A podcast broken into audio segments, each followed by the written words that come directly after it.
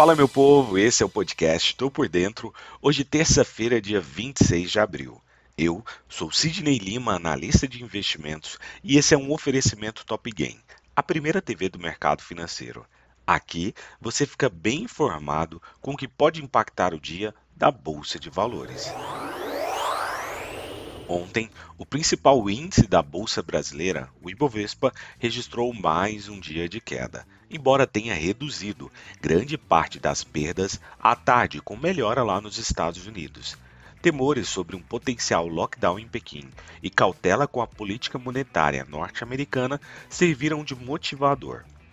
Vale e Petrobras foram as principais pressões negativas no índice por aqui, com preocupações por medidas de isolamento social na China, ajudando a derrubar os preços do minério de ferro e petróleo, enquanto a Ambev e Equatorial acabaram resistindo e subindo. O Ibovespa caiu 0,35%, fechando o dia nos 110.684 pontos, a sexta queda seguida. O índice operou o dia todo acompanhando os movimentos do mercado internacional.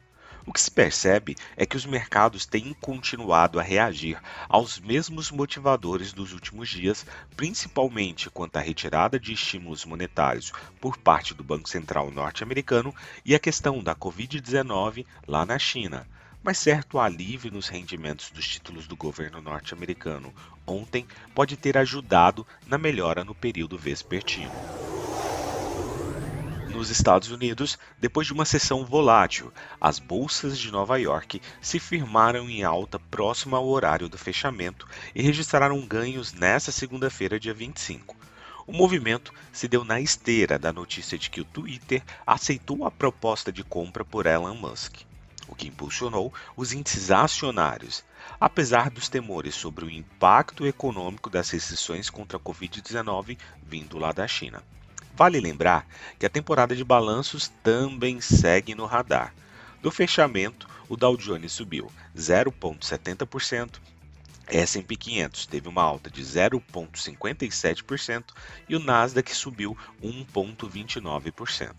O assunto do momento o Twitter, aceitou ontem a proposta do CEO da Tesla, Elon Musk, para a venda da empresa por 54,20 dólares cada ação. A transação custa cerca de 44 bilhões de dólares e os papéis da empresa saltaram 5,66% na sessão. As ações da empresa fecharam abaixo do valor da proposta, dada a preocupação por alguns investidores de que o acordo ainda pode não ser firmado. Além disso, acionistas da Tesla, que caiu 0,70%, devem não estar contentes, uma vez que essa será mais uma distração para Musk na corrida por veículos elétricos. Partindo para a Europa, os mercados por lá registraram queda nesta segunda-feira, dia 25, com um apetite por risco em geral nos mercados globais, prejudicados pelo noticiário da China.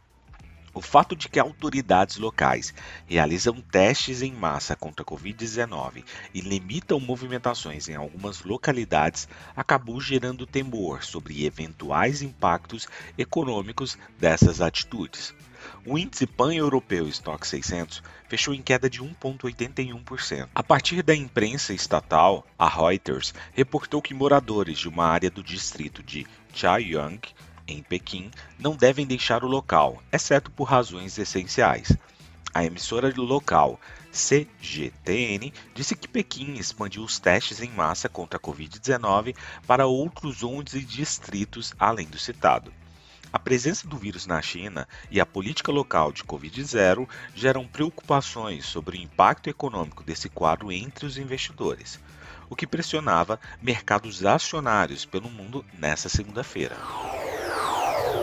Na Ásia, as ações do Japão subiram após o fechamento desta terça-feira, com ganhos nos setores de transporte marítimo, aço e borracha. No encerramento em Tóquio, o Nikkei 225 subiu 0,41%.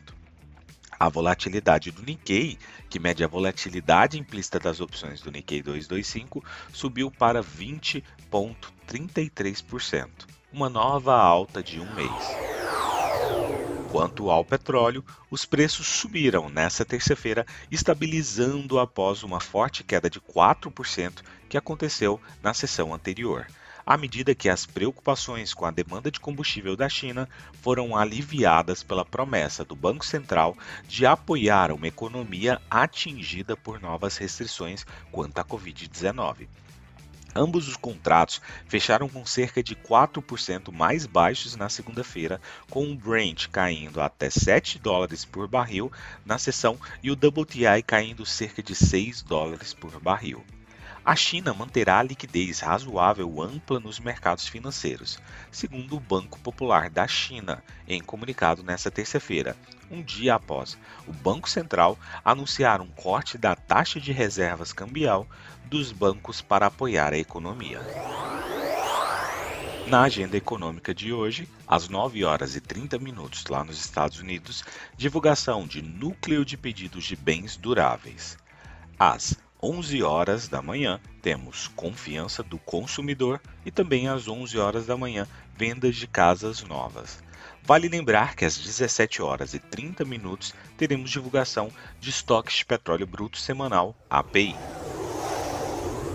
Partindo para as cotações, agora que são 7 horas e 41 minutos do dia 26 de abril de 2022, temos trio norte-americano navegando em terreno suavemente negativo, com Dow Jones a 0,24% de queda, S&P 500 a 0,22% de queda e Nasdaq Bolsa da Tecnologia cedendo 0,27%. O índice VIX sinaliza um suave temor com uma alta de 0,27%. A Alemanha, o índice DAX, 1,22% de alta, puxando todos os seus pares também para o terreno positivo. Já partindo para as cotações das commodities, o petróleo navega em terreno neutro, agora petróleo Brent com 0,34% de alta e o WTI com 0,04% de alta. Do outro lado do mundo, cotação do minério de ferro que cede 2,53% agora. Vou ficando por aqui. Quer saber mais? Nos acompanhe nas redes sociais da Top Game. Estamos todos os dias no YouTube a partir das 8 horas e 30 minutos. Valeu, tchau, fui!